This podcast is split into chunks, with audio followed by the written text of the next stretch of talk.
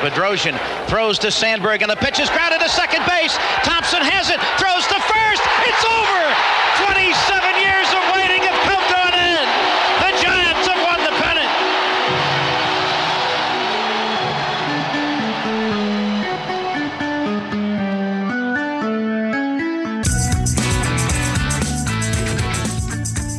Well, Brad, it was quite the quiet trade deadline.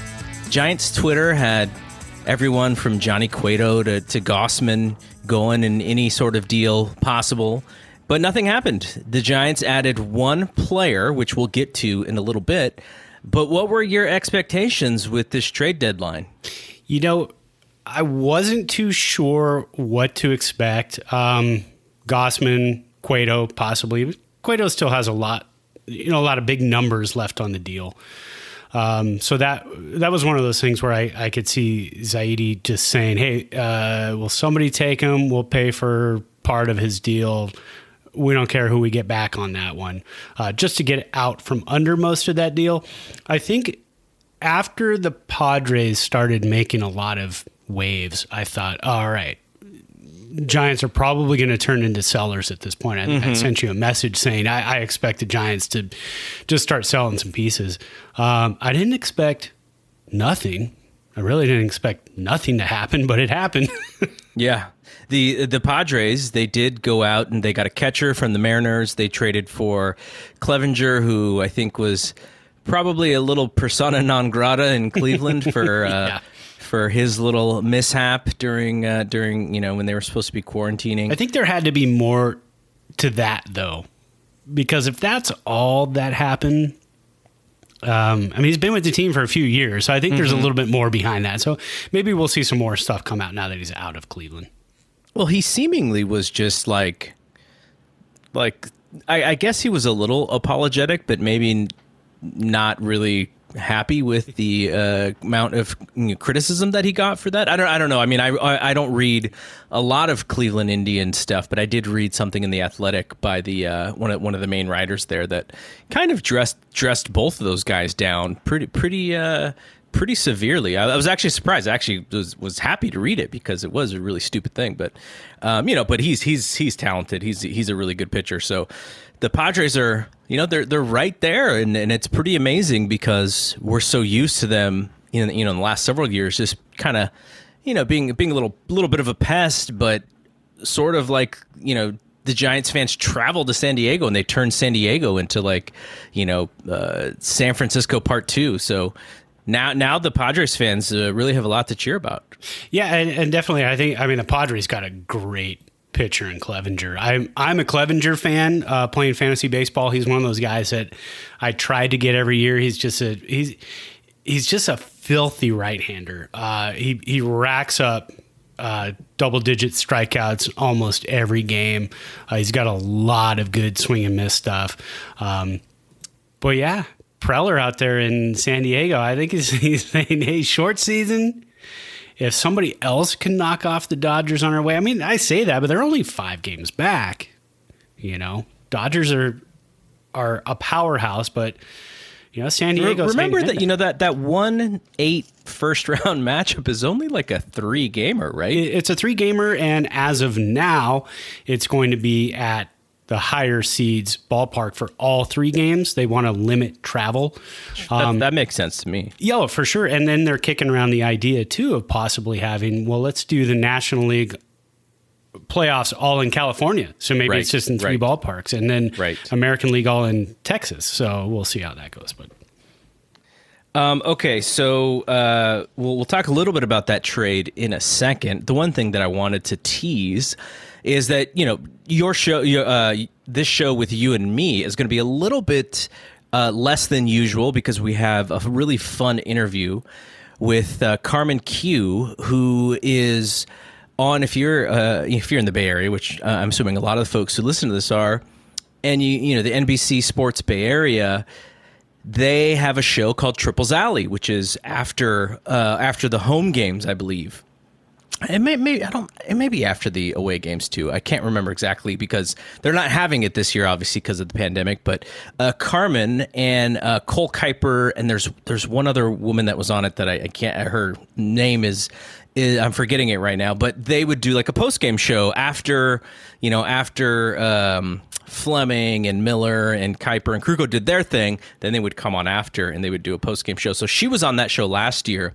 And she's also on KNBR on the weekends with uh, Marty Lurie. Now, as she will explain in in the uh, the interview which I taped earlier this week, uh, that is also sort of not exactly what it was before the pandemic, but uh, you know people will remember her on that show the last couple years, and um, yeah, you know I first followed her on Twitter because she was like the GIF machine, like any big play that happened in a Giants game, like she had it in a GIF form, and it's like, oh, cool, we could retweet all of these cool GIFs and stuff. So, so um, she will be towards the end of this show, and uh, and so that'll be a lot of fun. I know her decently well over the years, and so it was, it was good to catch up with her because I hadn't talked to her in quite a while.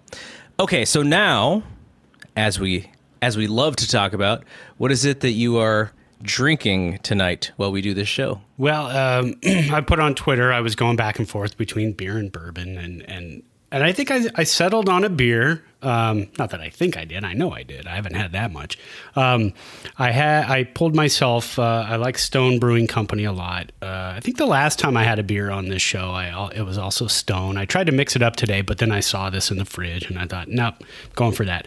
It's the Tiki Escape IPA. It comes in the uh, Tiki Escape Mix Pack by Stone Brewing Company. If you get a chance, Sam's Club has them in stock all the time. Um, they're uh, available in the summer. It's got the Scorpion Bowl IPA, Tangerine Express IPA, Tiki Escape IPA, and then the Buenaveza uh, Salt and Lime Lager, which is only like a 4%er, and that one's really good too. But this one's like a nice little punchy 7.7, very fruity from the hops IPA thirst quenching. It's uh, smoky in Reno today. It's hot in Reno, mm. like it is every day. So I needed some thirst quenching hops. But uh, what did you go? Did you go beer? did you go bourbon? No, I went whiskey. Uh, I had a, a bottle. Um, I think it was uh, Crystal's ex husband bought it for me for, I think it was Father's Day. Mm. And so it was um, Kavalan, or I, I, think that's how you pronounce it, Kavalan, Kav- Kavalan. I I gotta look it up. Um, and so it was, uh, you know, I, have seen it before, and it is uh, it is a really good. It is a, it is actually a little pricey, a little pricier than what I would buy for myself. So I really appreciated it. It was it is a, a Taiwanese uh, whiskey, oh. and it's really it's really good. Like sometimes uh, when I drink whiskey versus bourbon, it's a, it's a little strong, so I have to drink it really slowly. And and that's what this is. Like I drink it really slowly because it's, it's pretty heated too, and so you kind of got to take your time with it, or else you know you're having a little bit of a better time than you bargained for.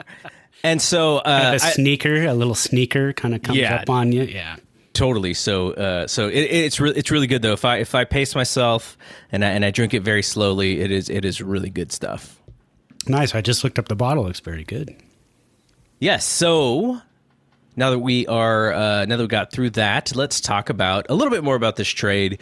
Uh, the Giants acquired Rays left-hander Anthony Banda, and I'm reading from uh, Alex Pavlovic's report from this morning.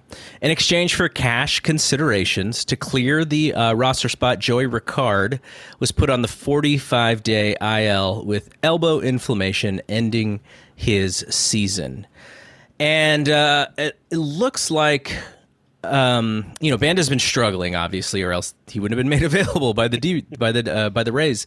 But he was a top 100 prospect just a few years ago. Had Tommy John in 2018, and hasn't really gotten back to his form. Uh, struggled l- last year. Uh, gave up a lot of jacks. Gave up a lot of walks. And uh, even this year uh, on this year's team, he he made four appearances, allowed eight runs in seven innings. So I don't think he's going to be in the mix this year on the big team, unless uh, you know, unless you know, maybe they have some injuries. But I think they're sending him to Sacramento and maybe trying to see if they can get him right so that he can be a contributor uh, in the future. Well, with uh, Zaidi and these guys, uh, uh, you know, they do they do take a lot of flyers, and that's fantastic because some of these do pay off. I mean, they can turn around and be great uh, great trade pieces. You look at Pomeranz. Um, you know, uh, in, a, in a regular season, um, I don't know. I definitely know he he would be getting a shot maybe later in the season, but yeah, like you said, in this this type of environment, I don't I don't see him up with the club this year. Um, but in, and also in a regular season, you see a guy like Gausman. He probably would have been gone this mm-hmm. year. Uh, he would have been a half season type of guy. Um, Giants are starting to become known as they're building that uh, minor league system starting to become known as the team that's going to give you that one year contract, get you out to contender around July, and then uh, reap a little rewards from it. So you know, yeah, you Drew, know. Drew, Smyly was also a guy that yeah. They kind of, uh, f- I wouldn't say fixed, but they helped him kind of get back to form. I, who, who's the guy that is? Um, uh, the Giants have so many coaches, and I forget the guy's name. I'll look. I'll look it up in a, in a second here. But uh, there there was a coach. Um, uh, was it the guy that that that worked uh, worked for Driveline who helped Smyly? I think get like get some uptick in his velocity. Oh, was that uh, Daniels? I think uh, Matt Matt Daniels. Is that who it was? I think, right? I think you're yeah. right. I think yeah, he did work at Driveline, so I, I believe that's him. Yeah, yeah. So, you know, when you start to get a little bit of a reputation for being a place where, you know, guys can come in and, and maybe have a, second act to their career or get something back that they may have, uh, you know, that they may have been missing. Uh, I think I think it's really good for reputation for the for the uh, organization. You become attractive for guys who, uh, you know, because if you're a player and you know, you just don't have it anymore and you don't have that will. Like, you know, that's kind of how guys retire, you know, early is because, ah, you know, just don't have it. I'm not into it anymore. But the guys who they do have that desire and they do want to fix whatever is wrong, like those guys will tirelessly work out and try and try. And Giants organization, you know, if if that becomes this place, they're going to find a, a lot of guys like that. Not everyone is gonna is going to be someone who can help them, but you know, you you have this reputation of, of being someone who can help guys. And look, and look, I think um, is it is it the Mariners GM? Uh, no, who, who is the GM? There's there's a GM today uh, that had traded for a prospect who was you know in the top two or three prospects of an organization a few years ago and kind of fell out of that. And there is this really attractive to trying to help somebody get to that next level. And if you have faith in your organization to do that, which I think the Giants do, then yeah, then then those guys become attractive. Well, uh, and you know, throwing it to the to the gaming side of things, I know you and I when we play out of the park baseball, that's the best part about being the GM is you can look at these guys and you say, hey, this guy was a top prospect. He was drafted high. He's still up on the list. And I think, you know, a mm-hmm. lot of mm-hmm. these guys in real life, obviously they're not playing the game, but in real life they're seeing that. And and that is attractive to a lot of general managers. Hey, how can I put my stamp on what it is that we do here in this organization? And I think with the Giants, that's what they're doing. They're putting their stamp and they're saying, we can take you in – We've got the technology. We can help you turn around. We can get you that big money deal down the line. And and then one of these days it's it's going to be us. It's going to be the Giants signing those guys for longer deals now that that that farm system farm system is starting to build up. Um, soon, year or two from now, the Giants are going to be contenders and they're going to start pulling these guys in and say, hey, you come here for five or six years, we can get you uh, you know all star games. We can get you a, a, huge deal, and we can get you into the playoffs every year. So. So Matt Daniels on Twitter is one gun forty five, and you'll see lots of videos of him sort of analyzing uh, pitches. There, there was one for um, uh, Coonrod who had some nasty stuff this weekend, and so he's sort of yeah. analyzing Coonrod. And do we have a new and, closer? Is that I mean, could be. I mean, for I, 24 games, right? well, I mean, he fits the bill, right? Like he throws harder than anybody else on their on their roster, at least as as far as on the team right now. And you know, if he can get his stuff right. And he uh, like the the pitches that he's getting people to swing and miss at aren't probably going to be called strikes. So Right. you know, it, it, it's he's got that kind of stuff where guys are just up there going like, "Oh, I got to I got to swing because I don't know, you know, I don't I, I don't have time to figure this out." So that I mean that that that works in his favor. It, it, it'll be fun to see. I you know, I know a lot of the fan base is kind of frustrated with him because he decided not to to stand during the uh the, I mean decided not to kneel during the national anthem of that first game. Yeah. And I mean, uh, rightfully so. I get it. You know, you have an entire team uh, doing that, and he's he's the only one who doesn't. Now, separating sort of what that is, uh, what what you get emotionally, I, I get it too. And then sort of separating the baseball's business kind of thing. I think it's it's okay for us to go. You know what? Like I'm rooting for him to win games, and even if you know I may disagree with him on on some some things that that uh, maybe we shouldn't disagree on, but you know. Um, but but yeah, so that I mean that's a that that's a big part of this, right? Because you this is a team that is built uh, around a uh, a fan base that does not stand for stuff like that. So No, I mean when you're a player in San Francisco, there there are certain things expected of you. You don't sign in San Francisco and not understand the culture of California, the culture of the Bay Area. Um, what has been fought for and stood for for years in that city and that area. You know, I'm from there. I, I was born and raised in. I was born in San Jose, raised in Santa Clara. Uh, moved here in 2003 to Reno. Um, there's definitely a difference. There's a difference, a different culture between the Bay Area and here, but it never left me. Um, it came with me. Um, you know that love and support for everybody is out there, uh, especially in our household. Um, but yeah, it's it's, it's kind of hard. It's kind of hard to to see that happen in the first game and say, you know, uh, a little bit of unity not quite happening again. His excuse for that was um, he he only kneels for for God, and and that's again I, I'm not going to knock a guy for his personal preference, for his beliefs and whatnot. So that that's just kind of where I'm at on Right. that one. right. Didn't he throw 101 though? I mean, does that does that make up for something? Yeah, I mean, I uh, but yeah, I don't know.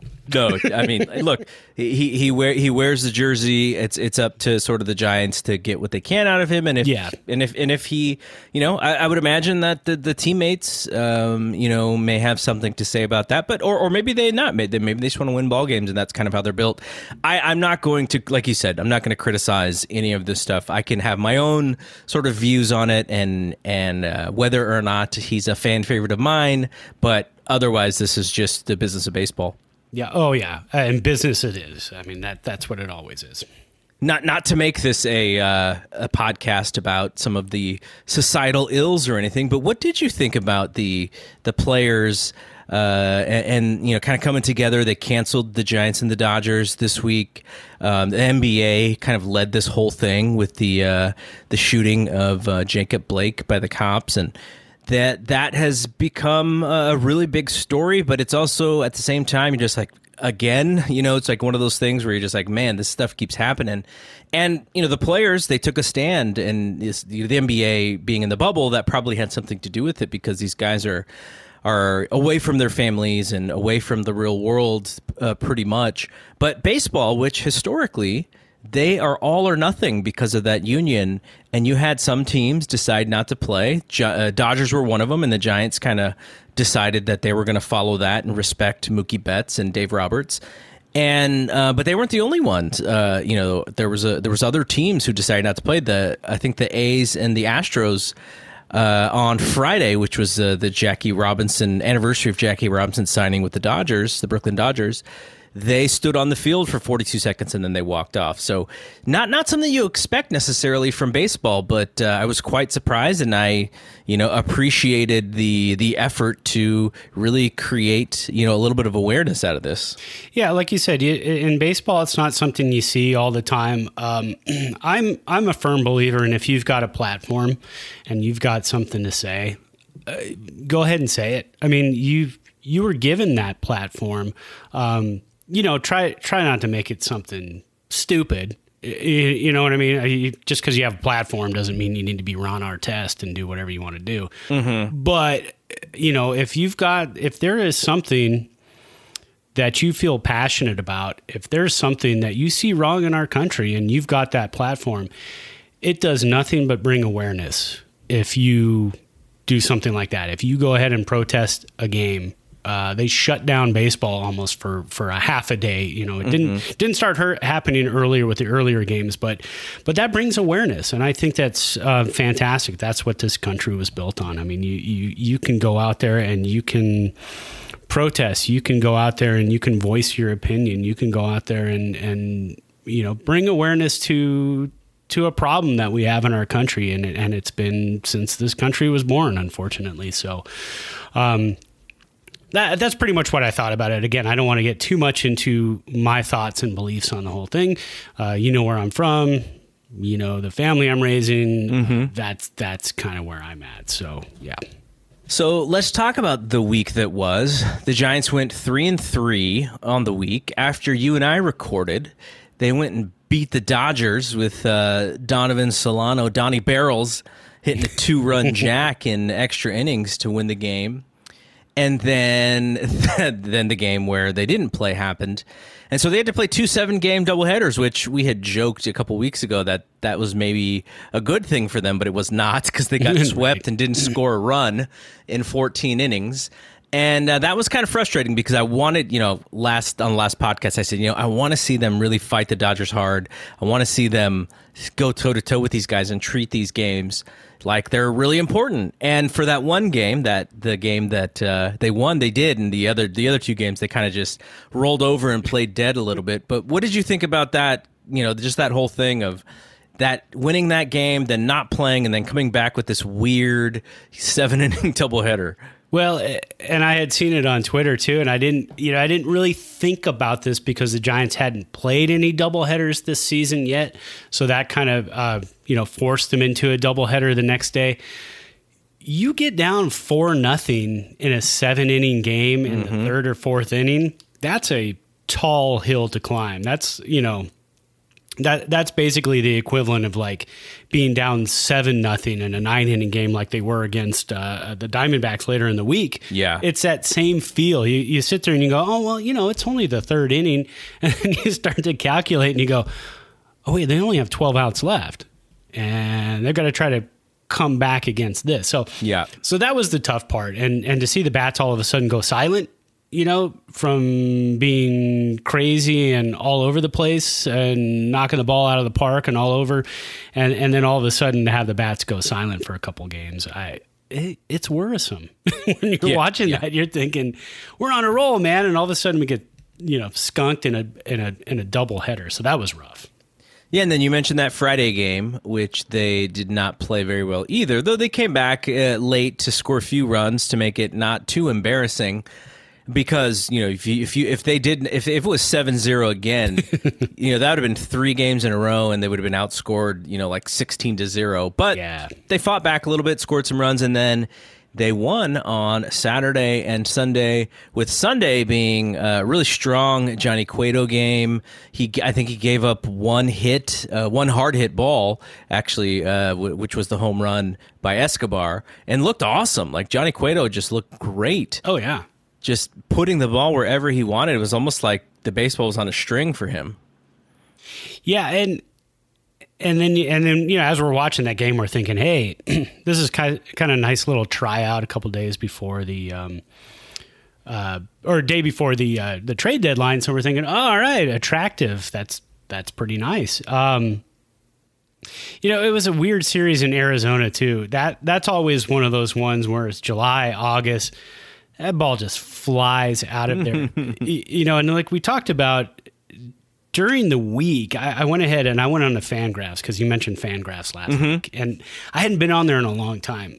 Believe it or not, being a big Giants, being a big baseball fan, and loving numbers, I hadn't been on there a whole lot. I I, I go on there for you know just to kind of take a peek at things and, and look around for fun but I went ahead and, and you had asked me, you know, uh, how, how, are the relievers doing? So I said, well, let, let, me look at this. And over the week, in 20 and two thirds innings, they gave up no runs except for Suarez, who gave up two runs. I believe he's not no longer with the team, actually. right? Did I think he got? Uh, did he get designated? I gotta look that up. He, I think he did. I, I'm trying to remember if he came back up because there was. I, th- I think maybe he had come back up, but yeah, let's check it out. Yeah, I'm not quite sure. Um, but anyways, keep, t- keep talking and I'll yeah, yeah, yeah. figure Okay. it out. Twenty and two thirds innings, they gave up no runs except for the Suarez runs. Um, they are overall the the bullpen overall on the season is 19th in the league with a 4.86 ERA. That's that's decent. That's good. Um, it's not awesome, but over the last two weeks, if you've noticed watching these games, anytime we get a reliever in there and they're shutting things down, well, that's because over the last two weeks, they are second in the league in Major League Baseball with a 1.2 ERA, third in the majors with home runs per nine at 0.40, uh, first in the majors in BABIP 0.207 and seventh in the majors with a 3.60 uh, walks per nine. That's one thing I do notice as a fan watching the games. We'll get a reliever in there, and then all of a sudden you're 2-0, 3-0, and you're like, oh man. So the Giants, are, you know, the bullpen has given up a few walks, not not a ton. They're still seventh in the league, um, but that's kind of their one sticking point at, at, at this point of the season. Yeah, I think Suarez did get brought up recently. Uh, I, it may have been, gosh, I'm trying to remember because they made they made a few different moves with guys. Uh, you know, one thing we can say is uh, Dereck Rodriguez, who I like to call Baby Pudge. Uh, they DFA'd him, and he got picked up by the Tigers today, so he is officially off of their roster. He's gone. Yeah, uh, I, I might be wrong on Suarez. I might have just had a thought on that, but uh, but either way, uh, the bullpen is is pitching lights out the last two weeks. Let's see if they can keep that up. And then when it comes to hitting, man, we were so excited a few weeks ago about Flores and Solano and Yaz just tearing the cover off the ball. yeah. And we go, hey, as soon as the old guard can start to contribute a little bit, this is going to be a, an extremely powerful lineup. Well, they have, right? Yep. I mean, Yep. Longo's hit 435 over the last two weeks, Belt 429, uh, Crawford 400. Well, now Flores over the last two weeks, 190, Solano 158, Yaz 136. I mean, so they just kind of traded places at this point. Um, but that's why they're staying in games, though, because they still have some hot hitters. They still have that awesome bullpen. Starters are not too shabby at this point. Uh, they've fallen off a little bit from where they were a couple weeks ago. Um, and then poor Joey Bart. Can't Get things going, man. .053 over the last two weeks. That's that's pretty much his major league career right there so far. What did you think about um, uh, your boy Tromp starting with Cueto behind uh, on the slab, knowing that Cueto and Joey Bart did not have uh, great chemistry the last time? Yeah, that one's that one's hard not to look into, right? I mean, it's it's hard to take a look at that and not say, is there something behind that? But you know, eh, these guys are professionals; they're going to get on the same page. I don't see if that's the issue. I don't see um, Cueto and Bart not trying to work together for the next start. Uh, I guarantee you, almost 100%, the next Cueto start, you're going to see Bart back there unless for some, I mean, Cueto's a pretty easygoing dude. I, I can imagine he's going to work with Bart, but unless for some reason they are just not getting along, if there's a language barrier, if there's something happening, then maybe you don't see it. But, um, you know, I, I think the next time out, Cueto and Bart will be together. All right, so the Giants have two against the Rockies here today. They are, uh, as we are recording this on Monday night, they are uh, on an off day. They have two against the Rockies. Then there's another off day, which is kind of crazy because they've had so few this year. Yeah. Um, and then they, uh, yeah, so they will have uh, two against the Rockies in, in in Colorado. Then they have four in a row against the Diamondbacks at home, and then two with the Mariners. Uh, so the interesting uh, Friday through Monday four game series with the Mariners because they had their Thursday day off. But you know that they, um, it's it's so funny because you look at this schedule. And you know we only got to go through the 27th of this month, and the season's over. Yeah, that's crazy. 24. I just was adding it up earlier. 24 games left in the season. Man, that is that's pretty crazy. That's just over 3 weeks. so they do have the Padres um, another seven times, and they got the A's another three times. So those are those are going to be tough. But everyone else they play is is pretty much you know kind of right in their wheelhouse as far as competitiveness and and them being able to uh, you know to match up with some of these teams.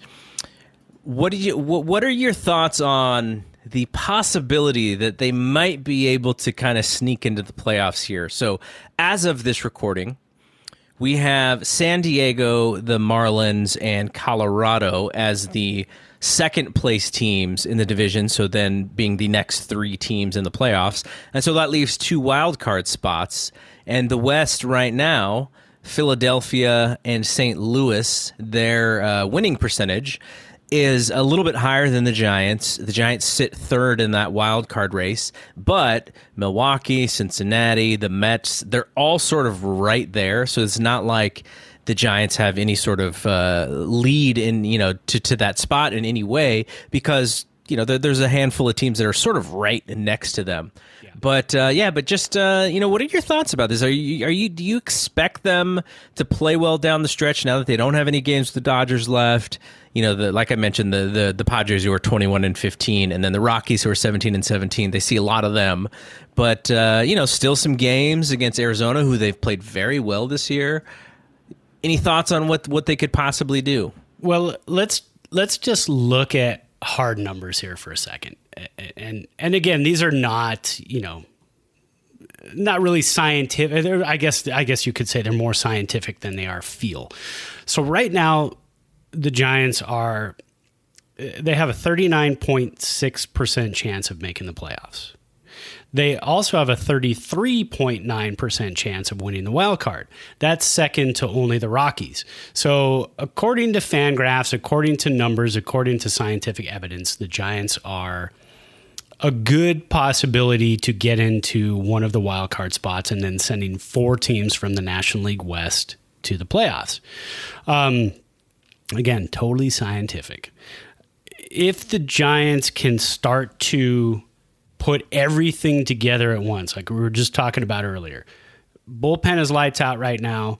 Starters have fallen off. The veteran hitters are starting to pull it together. The younger, not so much veteran guys to the Giants are starting to kind of tail off. If they can all kind of gel at the same time, if we can get all four of those elements working together, the Giants can get into one of those wild card spots no problem. Can they overtake the Padres and or Dodgers? I mean, no way they're going to overtake the Dodgers, but can they overtake the Padres? They have a 5.7% chance of overtaking the Padres. Padres have an 83.2% chance of winning second place in the division. Um, so I don't know. I mean, it, it, it's there, but but more gelling needs to happen if mm-hmm. that makes sense. So uh, the other thing that I think is pretty interesting is you know, I, I think we would all hope that they, you know, that, they do make a little bit of a run because it's always fun watching a team, especially one who is not really expected to do much, to you know to play better than they usually are. Now that doesn't necessarily bode well for the playoffs unless you're the 2014 Giants. But still, you know, I think it'd be fun to kind of root for them even in this bizarro baseball season. But, you know, also the other thing to look at is they're not that far away from the bottom of this list, right? So if you're thinking of like, oh, you know, draft pick proceedings or something, you know, the the Angels, the Red Sox, and uh, the the Pirates and um, the Nationals. Those are you know those are the four worst teams. Texas, uh, Kansas City, right there. You know, if the Giants did lose like a couple games in a row and, and kind of go on a little bit of a, a, a slide, they would be right there with all those other teams. So it's kind of weird, like because you want them to be in the playoffs, but at the same time, if they lose a few games, they get closer to the bottom and that you know if you're thinking about this in the long term and you're thinking about this from a, a, a draft perspective you know the, the, they are not that far from getting a really good low uh, high draft pick in, in the, in the next year's draft uh, I, I definitely see where you're going. I have a hard time always thinking about that. I, I'm not a big draft guy, even in football. I'm, mm-hmm. uh, you know, Los Angeles Rams fan. Unfortunately, that's my burden to carry. But um, you know, being a Rams fan for years, it was always that hey, we're we're you know four and eleven. Uh, you know, if we lose this last game, we get yeah. X you know draft pick, but we're playing the Niners, so I just want to win. yeah, exactly. Fan, exactly. I, I just want to win. So, and we know this team, the Giants, are capable of a. I mean, they've done they've they've had a seven uh, game win streak this season.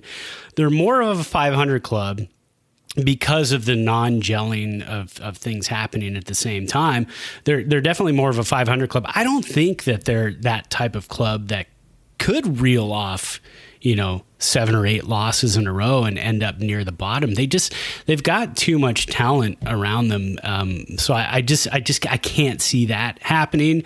Uh, but I could see them sneaking into the playoffs. I mean, I, I definitely see that happening. All right, so uh, let's go to the interview that I did with Carmen.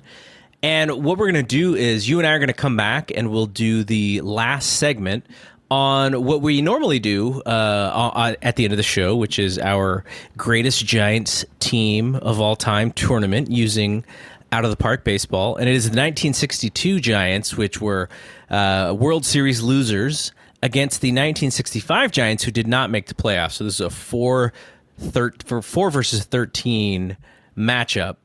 Uh, and so uh, we'll we'll talk to Carmen, uh, and then we'll come back with the um, 62 versus 65 matchup.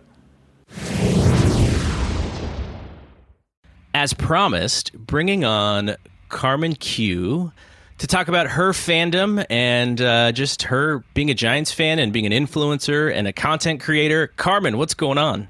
Hey, I'm doing good. How is everything going with you? Pretty good. So, what most of the people who are listening to this may not know is you and I did some old podcasts back in the day. Yeah. Uh, not really about the Giants. It was actually about uh, MTV's The Challenge, and we even you, you, we even got uh, Alex Pavlovic, who's the the beat writer for for the Giants, to come on. So we haven't really talked outside of in social media uh, since then. But it's great to have you on, and uh, I'm looking forward to chatting with you here. Yeah, gosh, the challenge stuff was so long ago. Um, believe it or not, I'm still very much involved in watching the challenge. So if you ever want to pick that back up, just let me know. Definitely. We'll have, well, we'll, we'll have to talk about that on the side. So, um, you know, in part of this this segment, which I, I, just started on this podcast, which is kind of reaching out to some of the content creators and the influencers and social media around the Giants team uh, just your background. I, I, know you know you're one of the co-hosts on, on Triples and you, you do a segment on the weekend with Marty Lurie uh, and KNBR. How has the pandemic affected all of those projects that that you're on? Oh man, I mean, like everybody else who's involved in sports, uh, it's not going the best. Just because you know, I think um, I've seen a lot of my colleagues get furloughed or just not have the same access, or everything's kind of shifted, obviously, as life does in Corona times. But for me personally, Triples Alley is on hiatus this season. Um, we did have a slated schedule uh, when things were un-corona y but uh, because how things have ex- escalated and just wanting to limit access to um, the studio and things like that, it just didn't make sense to continue the show this season. Um, and then with Marty's show on KNBR, you know, obviously I would be there every weekend with him on the public house patio and um, doing the show from there and being a little bit more involved. But because, again, nobody is allowed in the studio to record, and, you know, I do not have high tech radio equipment at my house, um, it ends up just being kind of a call in segment every weekend now, um, just to kind of talk a little bit about baseball, but you know, I used to do a lot more interviews, things like that. It's just not possible in kind of the climate that we're in right now. I would watch Triples Alley, and you guys were on late. Like, how did yeah. you? Like, I mean, you you you have a day job as well. I imagine, you know, being up so late and then doing your your day job was quite the challenge. Uh, yeah, it was, and I I think last season especially it was just like extra innings central. I don't know why they had so many extra innings or why it would take them so long to play games but it never felt like we could get out in nine regular innings. um, so I think the latest show we ever did I think it was I don't remember how many innings, but I remember going on at like 2 a.m. Oof. And wow. yeah, it was it was rough. It didn't feel good. Uh, but we were delirious, so maybe that made for a better show. Who knows? but yeah, it was. It is a challenging thing uh, to kind of uh, burn the candles at both ends on that one, but um, I, I, mean, when you do something that you really love and feel passionate about, and I really loved Triples Alley. I mean, it was really our show to produce and to, you know, star in. So it was our baby. And as much as it was hard to uh, kind of work seven days a week, kind of several hours a day, uh, it was, I felt like it was worth it. And um, I honestly can't wait to go back to it. You know, I think I took it a little for granted. So you have a pretty organic rise uh, throughout in, in in you know getting to do some of these things that you love, and which is something I really appreciate about you. Uh, when you were you know going from being a fan, being a, a, a Twitter person who I first learned because you were doing all these great gifts, and then kind of just you know putting your foot in the door in, in other uh, places to do radio and to do TV like can you like it's been it hasn't been that long. It's been pretty recent since you've been creating these avenues for yourself. Like have you kind of reflected back and kind of just you know thought about wow you know look at all the stuff that i did all because you know of this interest in baseball and just kind of standing for myself yeah, I think that's one of the best things about kind of this day and age with digital and social media being what it is, um, is that anyone can really make their dreams come true if their dreams are to you know produce content or be a part of uh, a team that they love or explore passion kind of with other people and you know like you called it being an influencer or content creator um, it becomes much easier with you know youtube uh, tiktok like all these different avenues and um, I, I think for me personally, it was like I just wanted to be a part of the conversation. I never really thought it would become obviously what it is today. I definitely never thought I would have a TV show. that was not something that was like even on my radar. So um, I really started out writing, making gifts, tweeting, and that's it. Like there was nothing really going on there and it was just kind of whenever I felt like it. And then it became a little bit more structured when I started working with Marty and KNBR, and that role also expanded from kind of just you know writing out sponsors and things like that to um, doing player interviews and and that in turn spiraled into you know Triples Alley, um, which obviously I have no TV experience. I'm pretty sure that's fairly obvious when you watch me on TV. Um, but it's it's meant to be kind of a more fun and loose show, so uh, it works out to my advantage that they don't need me to be completely polished. Yeah, and you get to kind of learn about something different on the fly. Uh, I'm sure you learned a lot about radio just doing the radio show, and you're going to learn a lot about TV just doing that TV show, which is actually pretty cool. Um, so, what about uh, just give me your background? Like, when it comes to sports, were you an athlete growing up? Did you play a lot of sports? How did you get involved with uh, being such a big fan? Because you are a, a, gigantic Giants fan. But wh- where does all that come from for you? Um, you know, I I don't know. I feel weird calling myself an athlete because I just don't feel very athletic a lot of times. But um, I did play softball, kind of from t-ball up until um, I think I played. I played a little in um, high school and then I kind of stopped in college. But, you know, I would do that. Um, but really, the love of baseball and um, especially the Giants really comes from my relationship with my father.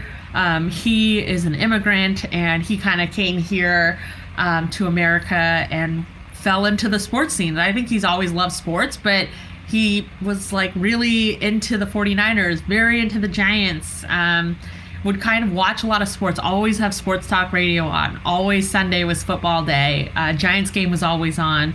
Uh, Warriors games were always on. So he was kind of my gateway into sports. He would take us to a lot of games. He bought me a lot of gear. And over time, that kind of became our main channel of communication.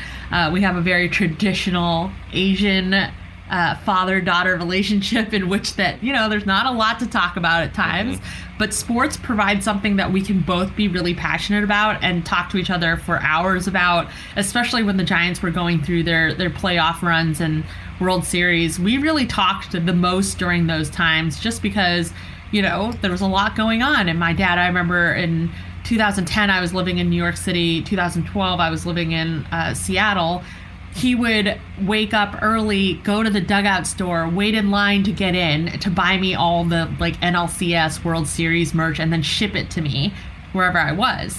And so it's just one of those things that I, you know, I have a very obviously I, I love the Giants, I love baseball, um, but I think I love it so much because it, it is that kind of um, tight bond that I have with my dad. Um, and it's very nostalgic for me in that way. One of the things that comes with a little bit more visibility for you is social media can be both a very positive place, but also a very negative place. And you are a smart baseball fan, but you are also a baseball fan where a lot of what you love about baseball are, are rooting for your favorite players. Sure. And how do you like? Do you have any tips for people who? you know, look at Twitter and go, "Oh God, what a cesspool." Because uh, you've had to deal with a lot of negativity on Twitter. Like I see it almost daily in a sense, you know, sometimes, and you know, not only from you know fans, but also sometimes from you know people kind of jabbing at you uh, who who also are sort of in the media as well. Uh, but like, what are what are some like? How do you deal with the negativity aspect of Twitter, which is essentially you know should be a fun place to to talk about the Giants? Yeah, well, you know, I, well, for people who don't know, I also work at Twitter. Um, so it's really like I can't escape it, even if I wanted to, to be honest with you. But um, I've started using, from a more technical aspect, I've started using conversation controls, which is mm. like where you can limit who responds to you. Um, and people may call that cowardly, but I am just protecting my kind of mental health and space. Oh, yeah. So sometimes I know if it's about Aubrey Huff, if it's about these kind of like lightning rod topics, I'm going to use that because I do not tolerate that kind of like hate on my in my personal life, right? So I'm just not going to allow it into my space. But um, if it's just kind of generally, I don't use that too much. I maybe use it like once every month or something. Um, but in general, you know, I think you're right on the nose where it's like there's the fan aspect of it where people tell me, you know, they'll either mansplain me or they'll just be kind of rude because I'm a woman or whatever, you know, just that kind of stuff. And to me, that's almost easier to swallow than kind of dealing with like my media colleagues who I think there's this um, kind of expectation that if you're in the media, then you're supposed to have no passion for what you do. Mm-hmm. And you're supposed to, you know, if you don't uh, take this thing, this kind of approach where you're very kind of blase about everything and you kind of take this straight line down the middle, that you're not a good reporter or you're not a good content creator or that you don't know anything about the sport. And I really, really hate that. And that's one of the things that I'm trying to always kind of push out uh, in the stuff that I do, where it's that you don't need to be a curmudgeon to be good at your job. You can have passion for the game, you can have feelings. Um, you know, like players are human beings, and if mm-hmm. they get DFA'd and you feel for that person, it's okay to feel that way right. because you're human. And I, I think that human element is really missing from kind of sports reporting in general. And maybe it's because people don't want to be you know, kind of yelled at all the time for how unprofessional, especially women, I think are always kind of targeted for being emotional or kind of they're always given the fluff pieces about players like you cover this like them having a baby or something mm-hmm. um, where i just i i hate those stereotypes and i hate those stigmas you know so um, i always try to uncover stories that i find interesting uh, whether it be quote unquote professional or not, because I think that's what fans really want to see. Um, so that's kind of my approach, and it, it doesn't necessarily gain me a lot of points with my colleagues all the time, but you know, I'm seeing more and more that that's the kind of content that even professional sports anchors are, are going towards. You know, things are getting a little bit more silly. They have more gifts, they have more fan engagement. And I think that's where everything's moving, anyways. So it's kind of like, you know, you, you got to evolve your content um, with what people want. And if you don't do that, pretty soon you'll be irrelevant. And I think baseball in general is kind of suffering from that. So I don't know. That's a long winded way of saying kind of just know what you stand for mm-hmm. and try to always use that as a North Star, even if people are uh, being really critical of you. Um, stick to your guns. I don't know. It's hard to do, but that's what I try to do. You're you're not a beat reporter. You're no. not writing gamers. So fandom absolutely can can you know ring. I mean, look at the who's who's the the biggest uh, you know, podcaster in, in, sports today is Bill Simmons, and his whole his whole thing is that he's a, a fan of all of his teams. So, like, yeah, it's, it's kind of ridiculous. Yeah. Um, so, what are your thoughts on how the MLB, MLB has handled this season with the pandemic? There were some stops and starts, and there was lots of fear that it wasn't going to happen. And then we have this season, which is a 60 game sprint. Some teams have, have not played as many games as others, but overall, as a uh, as a fan and as someone in the media watching, what what are your thoughts about how MLB handled it? Uh, not great. I could say that it, it started rough, even with the player negotiations of how many games, what they should be paid. Uh, honestly, nobody came out of that looking particularly good.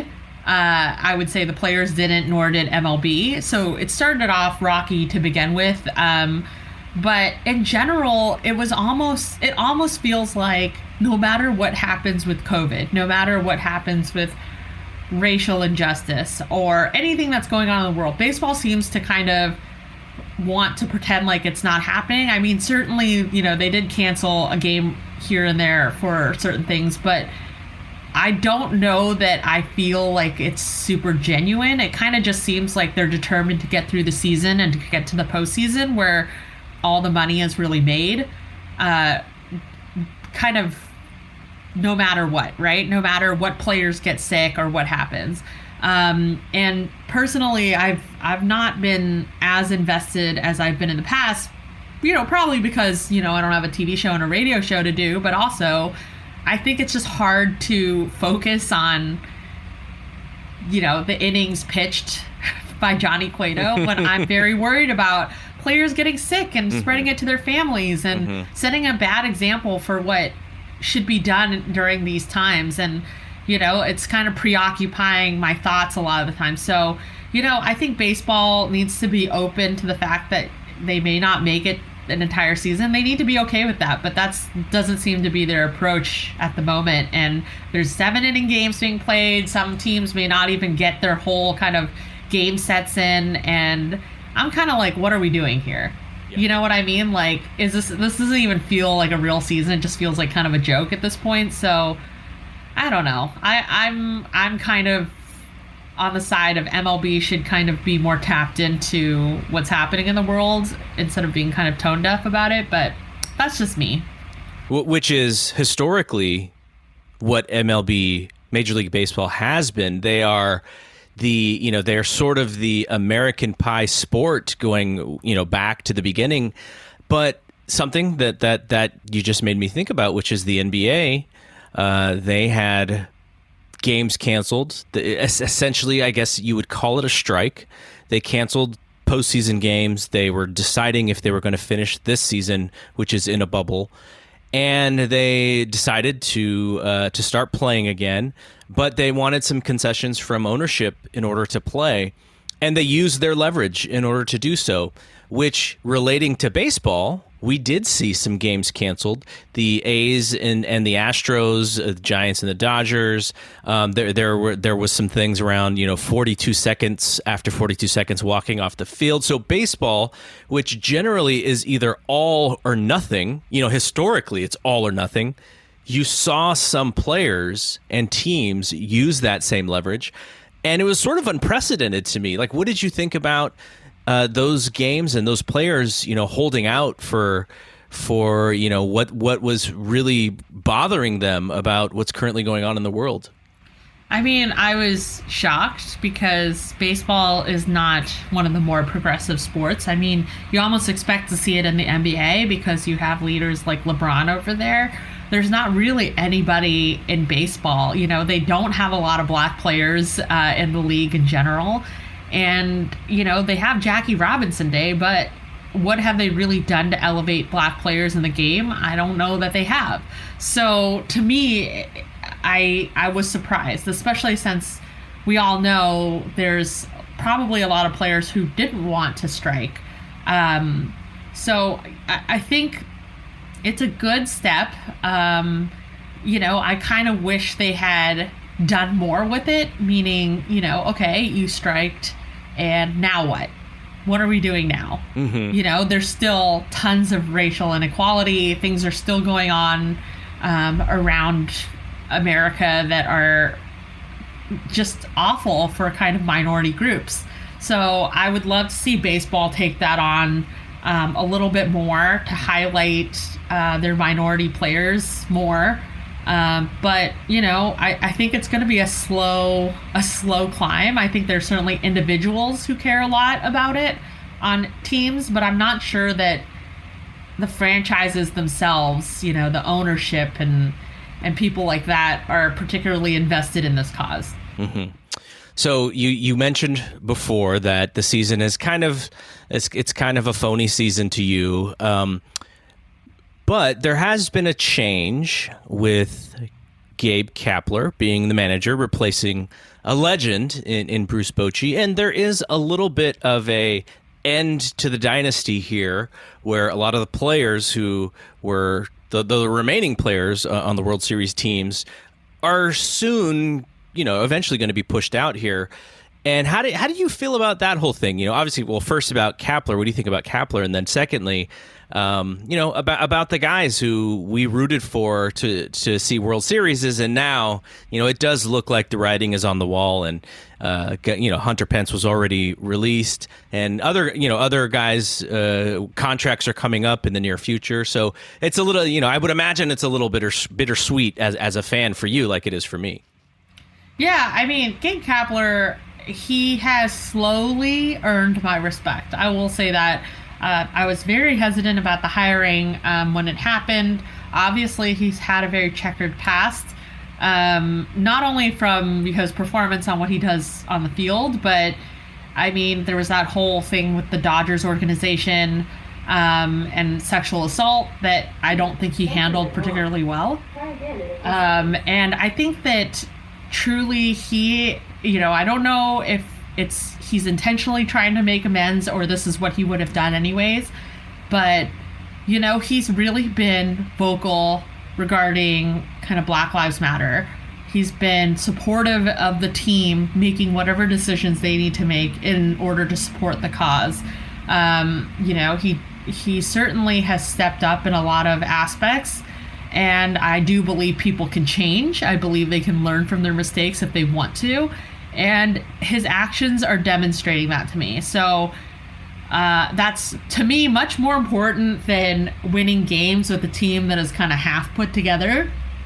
You know, I don't know. I think he's made a couple mistakes on the field. Yeah. He definitely doesn't uh, always make the right choice, in my opinion.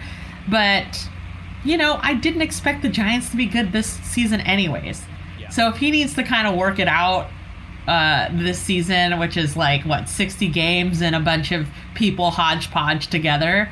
I don't care. Go ahead. You know, like it, it makes no difference to me. I would prefer that I think he's a good human being and he's starting to build that rapport, I think, with the fan base, right? With every step that he takes towards these these matters that are really important in this time.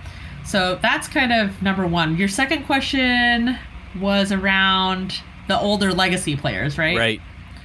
Yeah, so I mean, you're right. It is hard to see players like Hunter Pence be DFA'd. I think you know Pablo Sandoval's kind of on the fringe too. Uh, the Brandon's, you know, Brandon Brandon Belt's heating up a little bit, but you know, Brandon Crawford had slowly been kind of declining over time, you know, steadily. I mean, he's still pretty good with the glove, but you know, he's super slow. His bat speed is certainly not what it used to be. Um, and I think it's, you know, it's always kind of sad to see the tides turn. But then you look at guys like Mike Yastrzemski. Mm-hmm. Uh, I look at Logan Webb. I look at Hunter Bishop. I look at Joey Bart. I look at Sean Hjelle. And I get very excited. and quite frankly, uh, I, I think that, you know, these new guys that are coming in are going to be kind of what this other team was back in the day. So it's never fun to kind of see players that you love slowly decline, but it's the circle of life, as they say. Right, right. And I'm, glad you said that because, you know, the thing that this podcast covers is we cover the the current team, but we also we are set, you know, I, I started watching the Giants gosh, probably like 1983. So, you know, I go back to days when they weren't weren't a good franchise and they were kind of the the laughing stock at times. And so, you know, my memories are kind of all just combined with some really bad teams and then we get the World Series teams but I really like that what you said about you know this is how sports works and you can still have love for guys uh, for players uh, who are, are at the end you know d- just because Hunter Pence um, did not have a good season it does not take away from the seasons that he did have that and and his contributions to to winning baseball so No, absolutely not. Yeah, I think he's he did a really nice kind of gracious thing by saying, "Hey, I totally understand, and you know, I'm just grateful for the time that I had." And that just makes me feel better, right? Like he's good with it. So what I can't sit here and be upset when he's perfectly happy with it, you know? So that's kind of how I, I view it. I, I hope they bring him back as some sort of coach or some find a position for him because the the positive energy that he has and his positive mindset and all of those things that are kind of hard to teach. I would love to see baseball. And may- maybe the Giants have a position like that where you sort of deal with the mental health and you help inspire and you help people who are going through hard times and, and stuff like that. I think I think there's an opportunity to to bring someone in who who is like that. Yeah, absolutely. All right, so now let's get quickly a little bit to the past. Who's your favorite Giants player of all time? Oh, that's really hard. Um, I mean, I always go to JT Snow because I love first baseman and his defense. Like, I just love defense. So JT Snow, I'm never gonna pick a guy like Bonds or, you know, it's just not gonna happen. It's either him or I would say Ryan Vogelsong. Oh, interesting. Yeah. So like, I'm always gonna pick an underdog guy. Okay, pre World Series, so before 2010, and even even dating back to your childhood, if you like. What what is the the one favorite Giants memory that sticks out? Uh, that would be JT Snow rescuing Darren Baker off uh, home plate. Yeah, and then, I know and then that's like- seeing Darren Baker play uh, college baseball at Cal. yeah. I mean, it's such a random one, but honestly, like, I remember that moment. I have the newspaper clipping still at my childhood house. so it's definitely that. Okay, out of the World Series teams, 2010, 2012, 2014, which one do you hold truest to your heart? 12. Really? N- no doubt. Yes. 12. Okay, explain. Okay. Um, one, I think it had my favorite cast of characters, right? Like all the guys on the team, I feel like I was really attached to. That was the season Hunter Pence kind of came in and rescued things. There was a lot of theatrics in that one because there were so many elimination games. There was always some sort of crazy sunflower seed speech. Uh, there was just a lot of stuff that I loved about that team that I will never forget. I remember being the most invested in that one because it was uh, just elimination game after elimination game after elimination game, and they were kind of the comeback kids in, in all of that. Um, and obviously, I love Ryan Vogelsong, I love Brandon Belt, I love Hunter Pence. Like these were all guys that you know did a lot during that time. So, and Tim Lincecum was there, which, I mean, Timmy's a really uh, I just love watching Timmy play, right? So he was there as well. And, you know, it's just one of those that I remember being so anxious about every game and then being completely shocked when they would pull out another win. Rally Zito. Yeah, I just felt so much uh, are you surprised because that's not your favorite? No, no. I was. I'm surprised because I just expect people to say 2010, just because we it had been so long. Um, but I like the answer because it's it's really um, sort of what you were doing, where you were, the memories that were created. Like I've I have so many crazy memories from that season too. I remember being at work and there was a night game, and we would all kind of watch it on. Um, at work, and the game went into extra innings. It was the Marco Scutaro where he opens his mouth, uh, opens his up to the rain. Like I literally had to leave work, going like, okay, I got to figure out how to listen to this game. I'm following Twitter to make sure things are going well, and I finally get to my car, uh, you know, after Bart. And then I get to listen to the the last inning when they when they win the game. So it's crazy stuff like that. Where, uh, yeah, two, 2012 is is very memorable season. Uh, okay, so some I have some quarantine questions for you. Okay. So, staying sane during our quarantine here. What what is a, a tip or two that that you've you can tell people that you've done to kind of just make sure that you're not going stir crazy and and you know you're still getting stuff done that you want to do and and and you're being okay, you know, mentally and such. Um, uh, two, I guess two things. One, I really find it helpful to be active in some way. Um, I realized in the first half of quarantine I was not just because I was I was literally just like eating Oreos and like sitting around because I was like so sad about it. But as soon as I started to like take walks, you know, I got a Peloton, I started doing some home workouts, all this stuff has really helped me mentally and i do suffer from anxiety and that's one of the kind of releases that i think has been really helpful but i think the second thing and probably the most important thing is like to be kind of kind to yourself i think a lot of people expect themselves to be functioning as they were pre-quarantine um, especially since so much time has gone by i think everybody gave themselves a break for maybe the first month or two or even Yeah. three months but I think everybody's kind of realized this is not going away anytime soon. Uh, things need to go back to normal, right? Whatever the new normal is.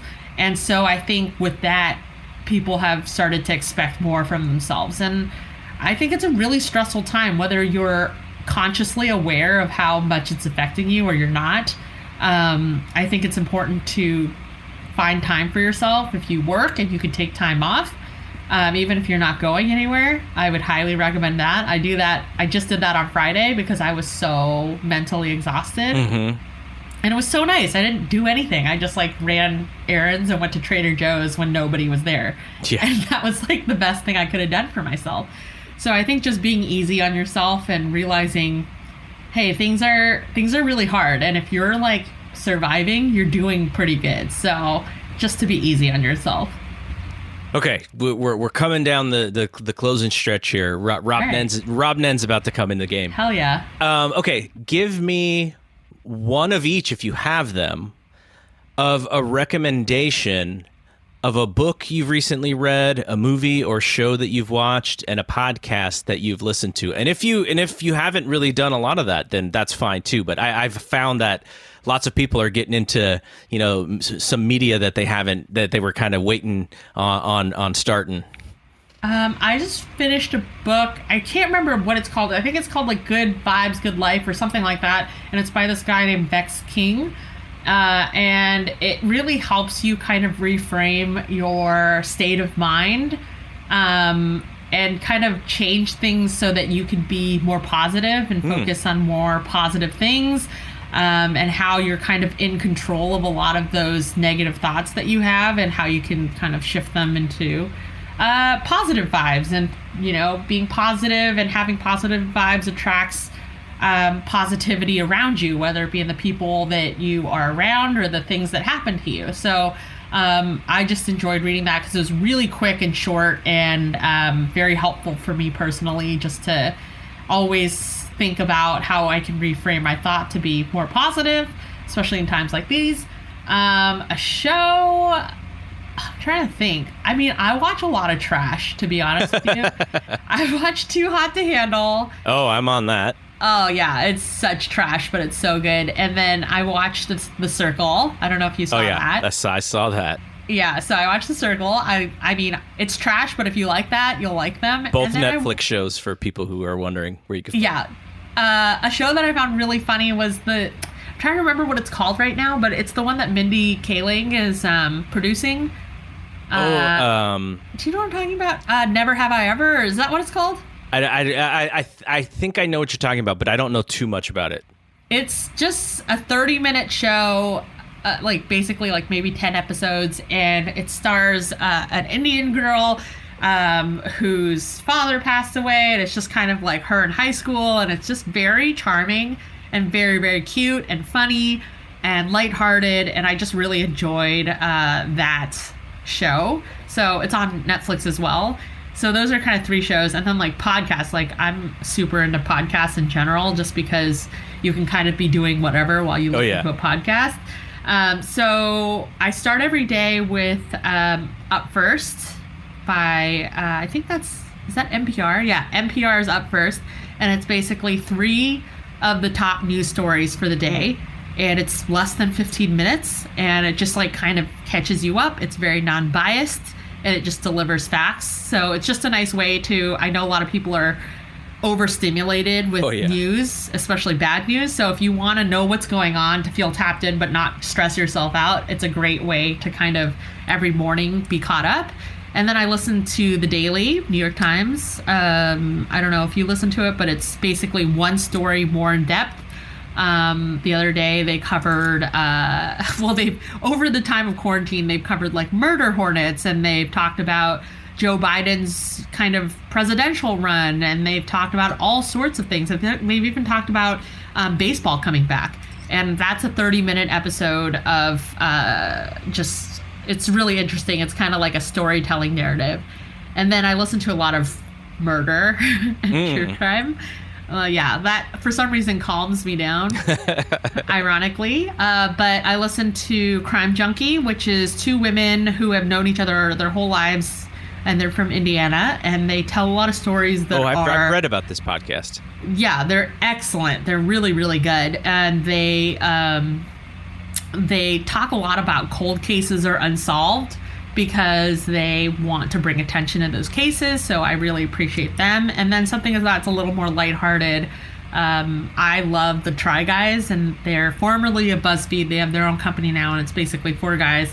Um, very non-toxic masculinity happening on their show. Uh, they primarily run a YouTube channel, but they also have a podcast where they talk about a variety of different things. They have one that's really, really strong on kind of being an ally during Black Lives Matter, which I appreciated.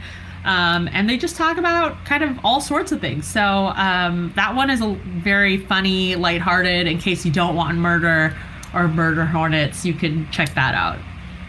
Well, I appreciate you taking all of the time in your uh, busy day to hang out with us. Just so people know where to find you if they aren't finding you already. Uh, you know, where can people find your social media stuff? Yeah, I'm at Carmen Kiew on basically every platform, so it's pretty easy to just uh, find me wherever you want. And that is Carmen, and then last name K I E W. Yeah, that's right. All right, thanks, Carmen, and uh, appreciate that, and uh, just love to see your rise. I feel like you know this is like a Twitter success story in a sense because I've seen you kind of do new things and, and do the things that you want to do. So really love to see that happen and keep doing it. Thank you so much. I appreciate it. All right, thanks again to Carmen for hanging out with us. I really liked talking to her. Uh, she has quite the story with just how organic her rise in just doing things that she likes, uh, in- you know, in baseball. So, while let's uh, let's let's end this show with the last segment, which is our tournament here. So I'll let you kick it off. What happened? 1962 versus 1965 Giants.